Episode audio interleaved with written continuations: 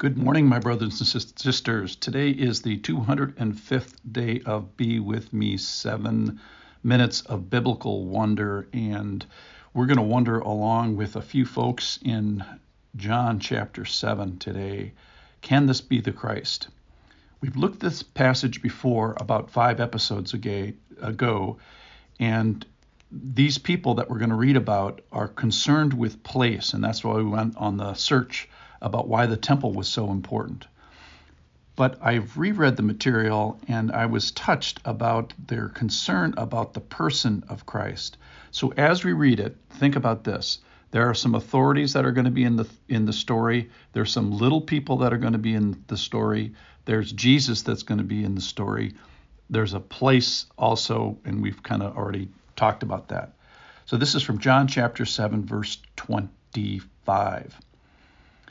I'm titling this the Believe What You Know.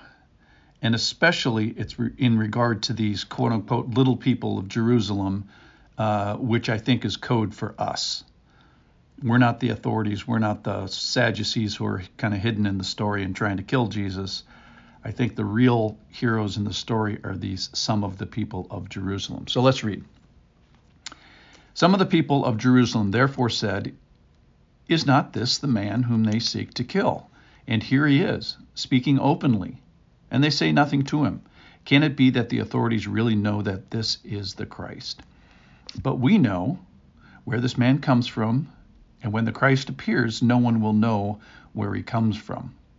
They're referring to a Malachi pasture, pass, a passage, excuse me, uh, that talks about not so much not knowing where he comes from physically, but that he'll come as a surprise. So Jesus proclaimed, as he taught in the temple, You know me, and you know where I come from. But I have not come of my own accord. He who sent me is true, and him you do not know. I know him, for I come from him, and he sent me. So they were seeking to arrest him, but no one laid a hand on him because his hour had not yet come. And then we come around to the, these people of Jerusalem again. Yet many of the people believed in him. They said, When the Christ appears, will he do more signs than this man has done? So we've ran down the uh, search party uh, with regards to place, and now we're going to look at the person. And they ask a question that every person, every single person asks you ask it, I ask it, John the Baptist asked it, Peter asked it, Mary Magdalene asked it, Joanna asked it, Suzanne asked it, and that is, can this be the Christ? This is a question that every single person on the planet who's ever lived, at least since the time of Jesus, has to ask. And so the people that are being confronted with this, there's the authorities, and then the, there's another group of people, some of the people of Jerusalem, quote unquote. And then what they do is they plug in data points. They say, well, and later on it says, don't we know that Jesus comes from uh, the house of David? Don't we know that uh, he comes from a certain village? And then this Micah passage, Micah 3, don't we know that it, when he comes, it's supposed to be a surprise? But we do know he comes from the village of David, which is Bethlehem. That's in Micah uh, chapter 5. So they're they're they're plugging in data points in answer to the question, can this be the Christ? And I like that.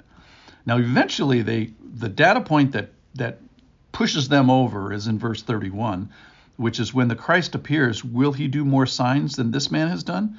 So they looked at the miracles, which we have historically, not present tense, and they obviously endorsed his words and ministry and his authenticity and his character and just the truth of what he says. And in a sense, we get more of the miracles. We get all the miracles because or most of them are written down.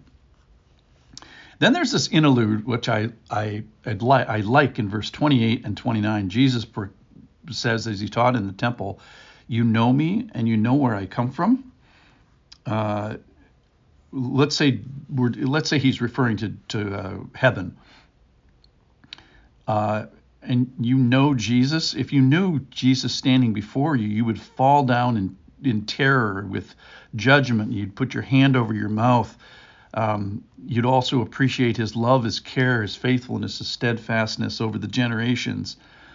And then, so I think you'd be, you know, truly gobsmacked both in the person of Jesus as well as the location from which he came from. You know, you, you get these little images in Ezekiel and in the book of Revelation about what kind of a place heaven is. And there's strange creatures and there's strange activities and there's strange songs and there's battles going on and there's accounting for sin. It's just epic in in in every regard. And I think we would be uh, you know, Hollywood can't do this justice. J.R. Tolkien can't do it uh, justice. Uh, we will be gobsmacked when we get to heaven. So when Jesus says, "Hey, you know, you know where I come from?" Question mark. Uh, I don't know if you do. And then he tells you some things about the Trinity, and he just kind of opens up, you know, both barrels, and he says, uh, "I'm not. I have not come of my own accord." In other words, I'm not alone. There's a Trinity happening here. The Holy Spirit is kind of quiet in this particular verse. He who sent me is true. So Jesus tells us something about his Father. Later on, Jesus will tell us that he is true. I'm the way, the truth, and the life. And the, later on from that in John 15, uh, he's going to refer to the Holy Spirit as the Spirit of truth. So none of this doesn't mean that it's not the whole Trinity. And in him you do not know but Jesus knows him and knows where he come from and that he who sent me is true. So at the end of this, I, I want to come back to the people uh, of Jerusalem, the little people, so to speak. And I want to come back to the limited knowledge that they have and they're wrestling. So here's some things that I admire about these people is they engage with the limited knowledge that they have. They're wrestling with it, so to speak. They're comparing it with what they know that the scriptures say, but honestly, sometimes scripture is, is even confusing. But they're searching and they're questioning, and they they don't make the wrong decision, which the authorities do, which is I don't like what Jesus is saying, I don't like his claims, I'm going to kill him, hating Jesus. They actually, at the end, Yet many of the people believed in him. With 100% of knowledge? No. They believed in him with limited knowledge, whatever, 4%, pick your number. So I love that these people are a good example of believing what they know. None of us know everything. Even after belief, we don't know everything. So when we go to heaven, we'll have limited knowledge of God, if you will. Uh, perhaps until we get there, I can't, haven't really thought about what we what we'll know afterwards. But until that day, both before belief and after belief, we all have limited knowledge. The point is, we need to believe what we know. So if that's you today, believe today. I love you. I'll see you all tomorrow.